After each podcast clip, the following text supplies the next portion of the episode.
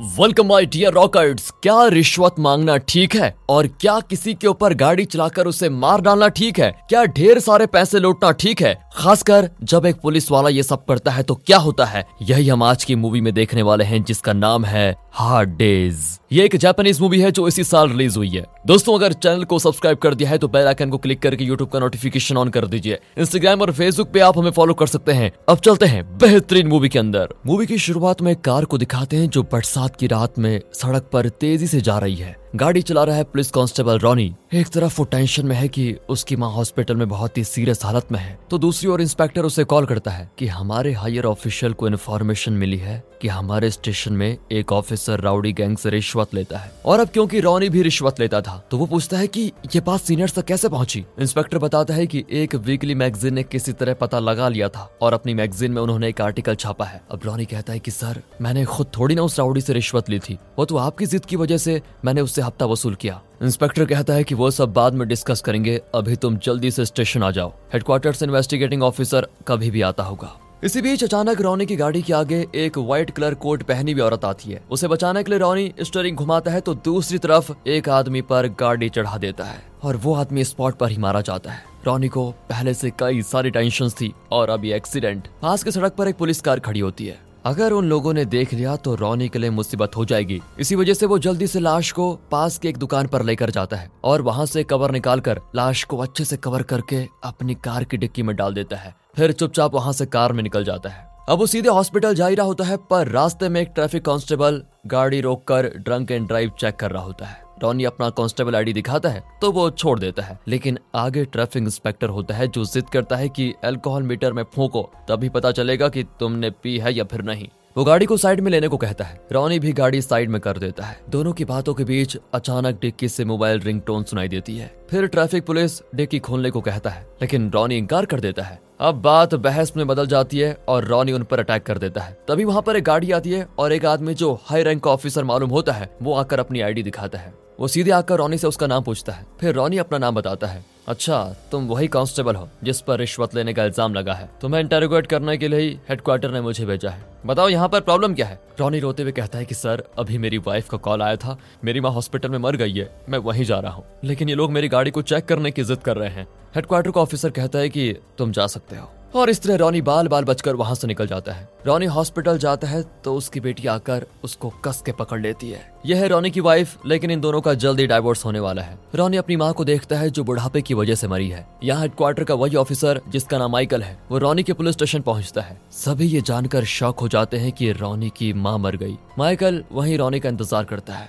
अब inspector Ronnie को call करके कहता है कि माइकल बहुत देर से वेट कर रहा है। तुम जल्दी स्टेशन आ जाओ। रॉनी इंकार कर देता है कि मेरी माँ मरी है। इस वक्त कैसे आऊँ? कल सुबह आ जाऊँगा। माइकल भी कल सुबह तक वेट करने का फैसला करता है। अब रॉनी अपनी वाइफ और बेटी को घर भेजकर ये सोचने लगता है की अब इस बॉडी को डिस्पोज कैसे करूँ? इतने में इंस्पेक्टर कॉल करके कहता है की मैं तुमसे मिलने आ रहा हूँ अभी। तुम पार्किंग लॉट में वेट करो। रॉनी पार्किंग लॉट में आ जाता है। वो घबरा जाता है की अब क्या होगा? तभी वो एक एसी वेंटिलेटर को देखता है। वो सोच में पड़ जाता है कि इसमें बॉडी को डाल दूँ, कहीं कुछ गड़बड़ तो नहीं होगी। वो वेंटिलेटर के साथ छेड़छाड़ कर ही रहा होता है कि इतने में इंस्पेक्टर और दूसरा कांस्टेबल वहाँ पर आ जाते हैं। रॉनी चौंक कर खड़ा होता है। इंस्पेक्टर पूछता है, क्या सच में तुम्हारी माँ मर गई है, या फिर तुम झूठ बोल रहे हो?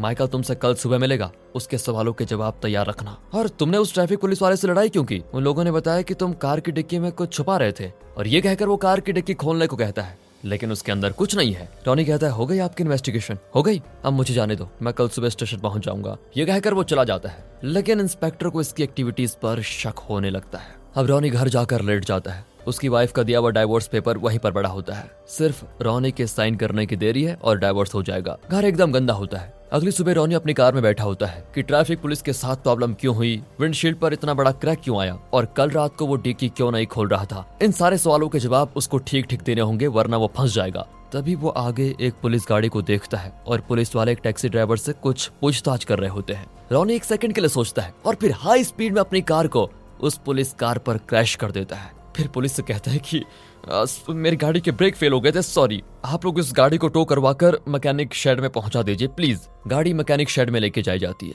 अब गाड़ी का फ्रंट पोर्शन पूरी तरह डैमेज हो चुका है। अब ये कोई नहीं पूछेगा कि विंडशील्ड क्यों टूटी। रॉनी के पास अब एविडेंस है कि इसी एक्सीडेंट में आगे का ग्लास टूट गया था। अब इंस्पेक्टर माइकल को बताता है कि रॉनी एक एक्सीडेंट में फंस गया है। उसे थोड़ी देर हो जाएगी। माइकल बहुत गुस्से में होता है क्योंकि कल रात से रॉनी कोई ना कोई बहाना कर रहा है। लेकिन स्टेशन आने का नाम नहीं लेता। रॉनी किसी दूसरी गाड़ी में स्टेशन आ ही जाता है। माइकल उससे अकेले में पूछता है की उस राउडी गैंग से तुमने रिश्वत ली थी या फिर नहीं।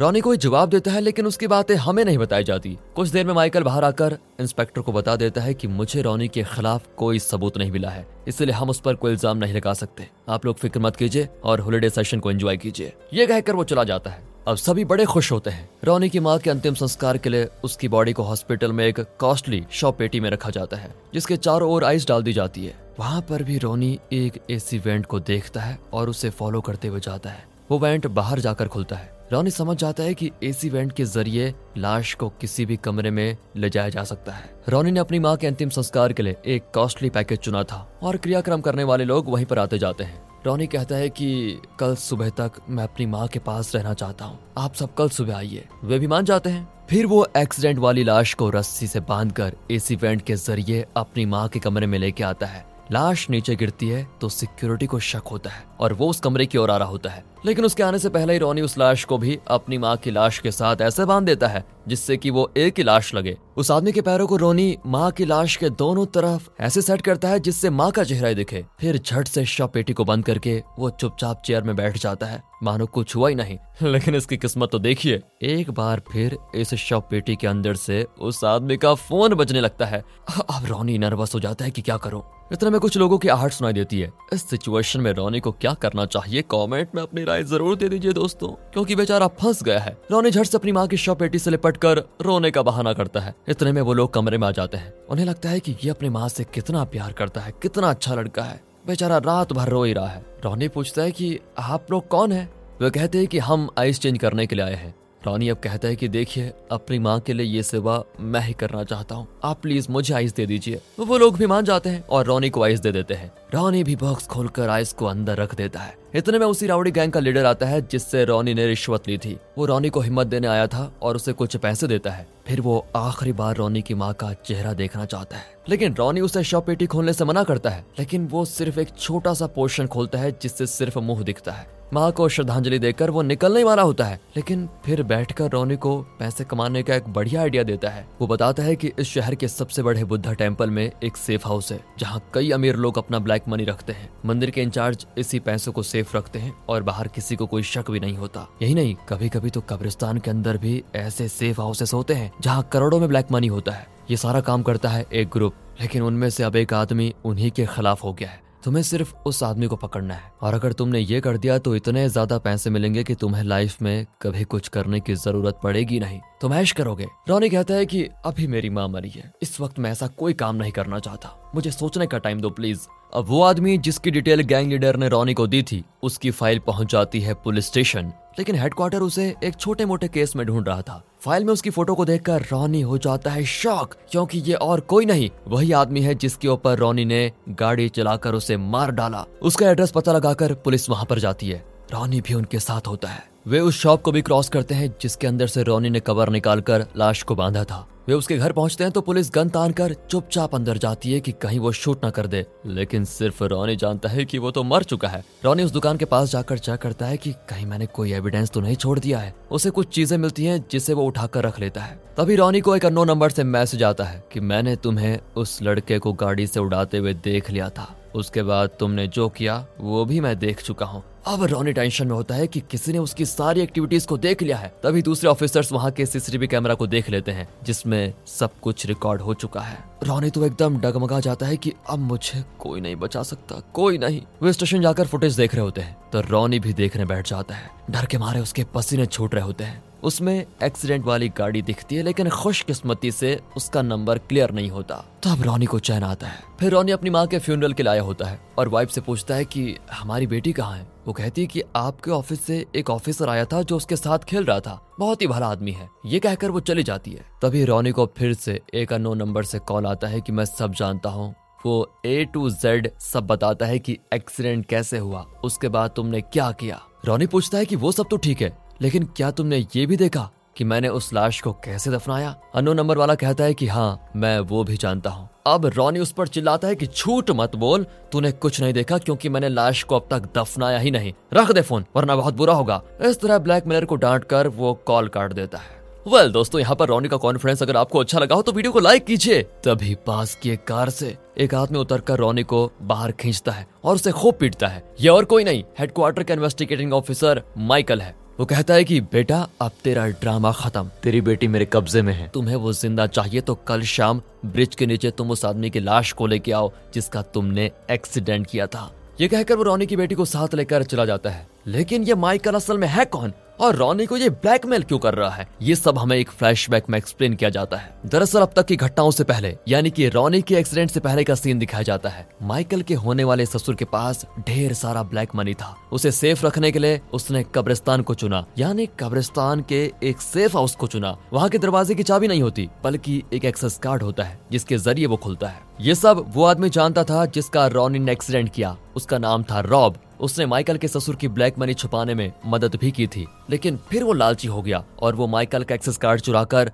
सेफ़ हाउस में घुस गया। लेकिन लॉकर तो सिर्फ़ ओनर के फिंगरप्रिंट से खुलता है। रॉब लॉकर का डोर खोलने की कोशिश करके थक गया और हार मानकर वहाँ से चला गया। लेकिन उसकी ये सारी करतूतें वहाँ के सीसीटीवी कैमरा में रिकॉर्ड हो गई। माइकल के पास एक टेक्निकल एक्सपर्ट होता है, जिसने उसे फुटेज दिखाया और कहा कि कैसे भी करके उससे वो कार्ड ले लीजिए, वरना मुसीबत हो जाएगी। दरअसल, माइकल का होने वाला ससुर और कोई नहीं, हेडक्वार्टर में पुलिस कमिश्नर है। माइकल उसे सारी बात बताता है। कमिश्नर कहता है कि तुमने ऐसे चोर पर भरोसा ही क्यों किया? अगर तुम मेरी बेटी से शादी करना चाहते हो तो पहले उस चोर को ठिकाने लगाओ, वरना शादी तो क्या तुम्हें नौकरी से भी निकाल दूँगा। माइकल कहता है, नहीं अंकल, मैं सब संभाल लूँगा। ये कहकर वो उस राउडी गैंग के लीडर से मिलता है, जिससे रॉनी ने रिश्वत ली थी। माइकल उसे बताता है की इस आदमी को पकड़ोगे तो मैं एक करोड़ देने को तैयार हूँ। वो गैंगस्टर भी मान जाता है, और माइकल घर जाता है तो वहाँ उसकी मंगेतर, यानी कमिश्नर की बेटी, उसका इंतज़ार कर रही होती है। तभी उसे रॉब का मैसेज आता है कि लगता है तुम्हें पता चल गया कि मैंने लॉकर खोलने की कोशिश की थी।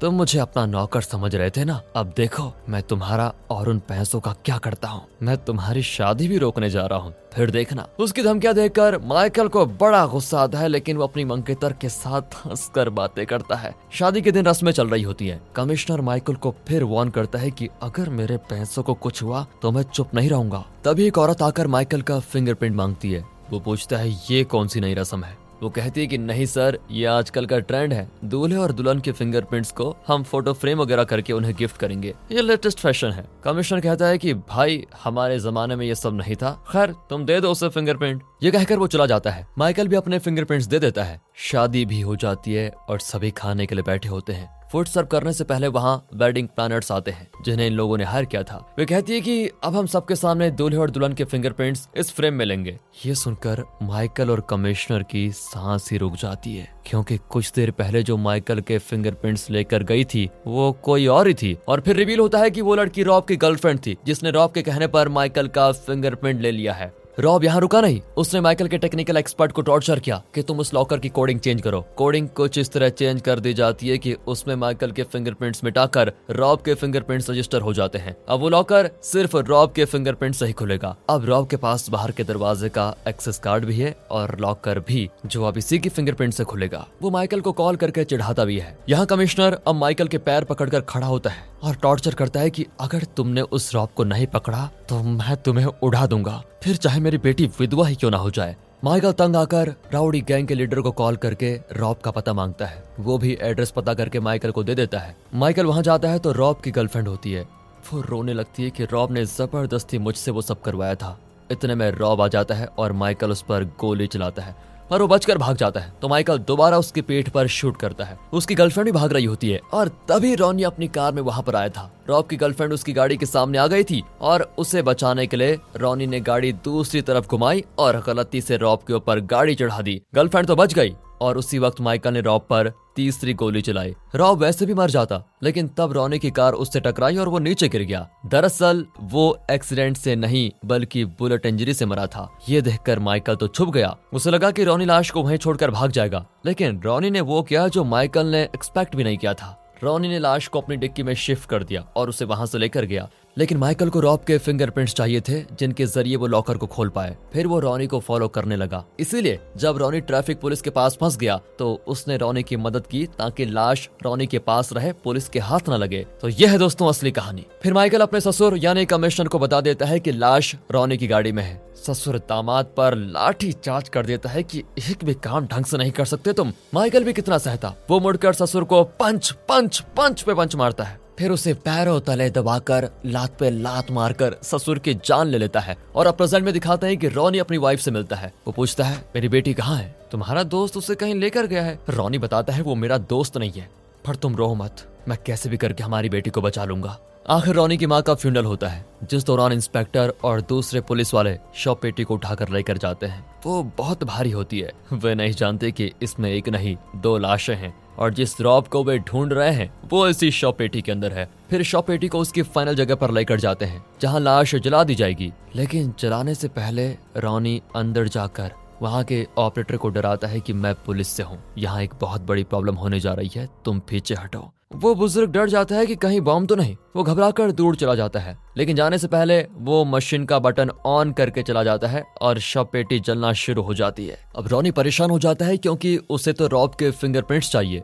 वो किसी तरह मशीन को स्टॉप कर ही देता है और तब उसके पुलिस स्टेशन का एक और कांस्टेबल वहाँ पर आता है। वो रोनी को एक प्रिंट आउट दिखाता है। दरअसल उसने किसी सॉफ्टवेयर के ज़रिए सीसीटीवी फुटेज को क्लीन किया था, जिसकी वजह से उसमें रोनी की कार का नंबर साफ़ दिख रहा था। वो पूछता है, सच बताओ, तुमने क्या किया? रोनी कहता है कि, मैं तुम्हें सब बता दूँगा, लेकिन पहले ये लाश निकालने में मेरी मदद करो, फिर दोनों मिलकर रॉब की लाश को बाहर निकालकर वापस वैन में रख देते हैं। रोनी फिर अपने साथी को सब बता देता है। वो दंग रह जाता है कि हेडक्वार्टर का ऑफिसर इतना बड़ा क्रिमिनल निकला। ऊपर से कमिश्नर उससे भी बड़ा क्रिमिनल फिर वो देखते हैं कि लाश की पीठ पर दो तीन बुलेट्स के निशान हैं। अब रोनी को तसल्ली होती है कि ये एक्सीडेंट नहीं, बल्कि गन शॉट से मरा है। वे लाश के ड्रेस को चेक करते हैं। उसके पॉकेट से उसका फ़ोन और कब्रिस्तान का एक्सेस कार्ड भी निकल जाता है। फिर उसके फिंगरप्रिंट से उसका फ़ोन अनलॉक करके उसकी गर्लफ्रेंड को कॉल करते हैं। रॉनी बात नहीं करता, लेकिन रॉब की गर्लफ्रेंड जो कई बार रॉब को कॉल कर चुकी थी, वो कहती है कि तुम हमारे यूजुअल अड्डे पे आ जाना, मैं वहीं तुमसे मिलूँगी। रोनी बिना कुछ कहे कॉल काट देता है। फिर दोनों कांस्टेबल्स रॉब के घर जाते हैं, जहाँ उसकी गर्लफ्रेंड आई होती है। वे उसे एक जगह बाँध कर रखते हैं। इतने में माइकल कॉल करके कहता है कि मैंने तुम्हें अकेले आने को कहा था। तुम किसी और के साथ क्यों आए हो? रोनी कहता है कि मैं अकेले ही आऊँगा बोलो कहाँ आना है? ये कहकर वो कार से बाहर आकर चलने लगता है। माइकल कहता है कि अगर तुम मेरा कहा नहीं मानना चाहते तो भुगतो। तभी एक भारी टैंक सीधे रोनी की कार पर गिरता है। गाड़ी और उसके अंदर बैठा दूसरा कांस्टेबल दोनों ही कुचल दे जाते हैं। माइकल कहता है कि अगर तुमने होशियारी दिखानी चाहिए तुम्हारा भी यही हाल होगा। अब वही करो जो मैं कहता हूँ। रोनी अंदर जाकर रॉब की गर्लफ्रेंड को धमकाता है। और रॉब की लाश जो कि रोनी ने अंदर रखी हुई थी, उसका इंडेक्स फिंगर काट लेता है, क्योंकि उसी से लॉक खुलेगा। फिर लाश को एक गाड़ी में लेकर वो वहाँ से निकलता है। रोनी ने राउडी गैंग के लीडर से एक टाइम बॉम्ब भी लिया था। आखिर वो उस ब्रिज के नीचे पहुँचता है, जहाँ माइकल ने उसे बुलाया था। माइकल कहता है कि मुझे रॉब की लाश दिखाओ। रोनी भी उसे लाश दिखाता है। दरअसल उसने लाश पर टाइम बॉम्ब सेट किया हुआ था, जो चार मिनट में फट जाएगा। माइकल कहता है कि मुझे उसका चेहरा दिखाओ। रोनी वैसा ही करता है और कहता है कि मुझे अपनी बेटी को देखना है अब। माइकल अपनी कार खोलता है और रोनी की बेटी रोने लगती है। माइकल कहता है कि लाश को मेरी गाड़ी में चढ़ाओ। रोनी उसे चढ़ा देता है तो माइकल रोनी की बेटी को छोड़ देता है। रोनी कहता है कि बेटी, जल्दी से डैडी की कार में बैठ जाओ। छोटी वैसा ही करती है। रोनी कहता है कि मैं रिश्वत लेने वाला छोटा क्रिमिनल हूँ। तुम ब्लैक मनी में डील करने वाले बड़े क्रिमिनल हो। जब तक तुम मुझे नहीं फंसाओगे, मैं भी तुम्हारी असलियत किसी को नहीं बताऊँगा। ये कहकर वो वहाँ से निकल जाता है। लेकिन माइकल निकलने के बजाय अपने कार में रोनी के पास आकर कहता है कि मुझे तुम जैसे इंटेलिजेंट क्रिमिनल की ज़रूरत है। बनोगे मेरे पार्टनर रोनी टाइम कैलकुलेट कर रहा होता है और अचानक वहाँ से दौड़ लगाता है। इससे पहले कि माइकल कुछ समझे, उसकी कार ब्लास्ट होती है। रॉब की लाश पर रखा हुआ टाइम बॉम्ब फट चुका था। उसकी कार उड़कर सीधे नदी में गिरकर डूब जाती है। रोनी अपनी बेटी को लेकर अपनी पत्नी के पास आता है और कहता है कि जल्द ही मैं डाइवोर्स पेपर पर साइन करके दे दूँगा। आगे से मेरी वजह से तुम्हें कोई परेशानी नहीं होगी। ये कहकर वो चला जाता है। फिर वो कब्रिस्तान जाकर उस सेफ़ हाउस के दरवाजे पर कार्ड टैप करता है। फिर उस लॉकर पर वो रॉब के कटे हुए इंडेक्स फिंगर को दबाता है और लॉकर भी खुल जाता है। रॉनी पैसे बटोरने के लिए अपने साथ एक बहुत बड़ा बैग लाया था, लेकिन वहाँ रखी करेंसी नोट्स के लिए बैग काफ़ी नहीं है। एक बड़ा कंटेनर चाहिए। रोनी कुछ गत्ते उठाकर बैग में रख लेता है, लेकिन फिर वो रियलाइज़ करता है कि पैसों का लालच मुझसे बुरे से बुरा काम करवाता रहा है। मुझे ये पैसे नहीं चाहिए। ये सोचकर वो पैसे वापस रखने जाता है, लेकिन तब पता चलता है माइकल मरा नहीं ज़िंदा है। वो रोनी को शूट करने लगता है, लेकिन रोनी भी उसे शूट करने लगता है। कुछ ही देर में रोनी के सारे बुलेट्स खत्म हो जाते हैं, लेकिन माइकल अभी भी शूटिंग जारी रखता है। एक पॉइंट पर रॉनी करंसिस का ढेर माइकल पर गिराकर उससे लड़ने लगता है। फिर वो उठकर दरवाजे की ओर भागता है। तभी माइकल उसकी पीठ पर शूट कर देता है। दो बुलेट्स लगने के बावजूद रॉनी किसी तरह उस कब्रिस्तान को क्रॉस करके बाहर आने ही वाला होता है, लेकिन माइकल भी उसे चेस कर रहा होता है। माइकल के भी बुलेट्स खत्म हो जाते हैं वो रॉनी को पकड़ लेता है और दोनों में घमासान लड़ाई होती है। आखिर में रॉनी उसे उठाकर ज़ोर से नीचे पटकता है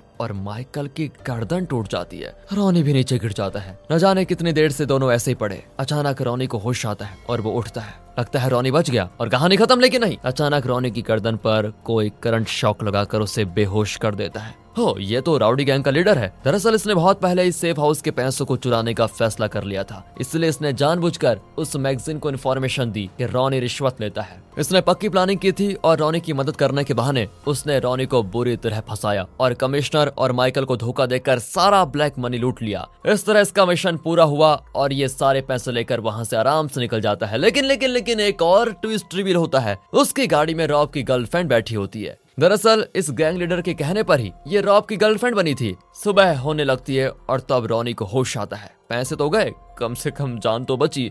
ये सोचकर रॉनी अपनी गाड़ी में बैठता है। लेकिन वो देखता है कि उसके पीछे माइकल एक कार में बैठा हुआ है। इन दोनों से मौत भी डरती है क्या? दोनों ज़िंदा रहने के लिए हद पार कर चुके हैं और इस हालत में एक चेजिंग भी होती है। दोनों एक दूसरे की कार को टक्कर मारते हुए सिटी के अंदर बहुत तेज गाड़ी चलाते हुए एक दूसरे को मारने पे तुले होते हैं। यहाँ तो गाड़ियाँ नहीं है, लेकिन सिटी के अंदर न जाने ये लोग कितने लोगों को उड़ाने वाले हैं। क्या मुसीबत खड़ी करने वाले हैं? इनकी लड़ाई खत्म होगी भी या नहीं? इसी मैसेज के साथ ये मूवी खत्म होती है और आप हमारे दूसरे चैनल मूवीज़ वेदर को प्लीज़ सब्सक्राइब एंड सपोर्ट करें और हमारे साथ बने रहिए। मिलते हैं ऐसी बेहतरीन मूवीज़ में अगली वीडियो में, तब तक के लिए गुड बाय ख्याल रखिए अपना and finally thanks for watching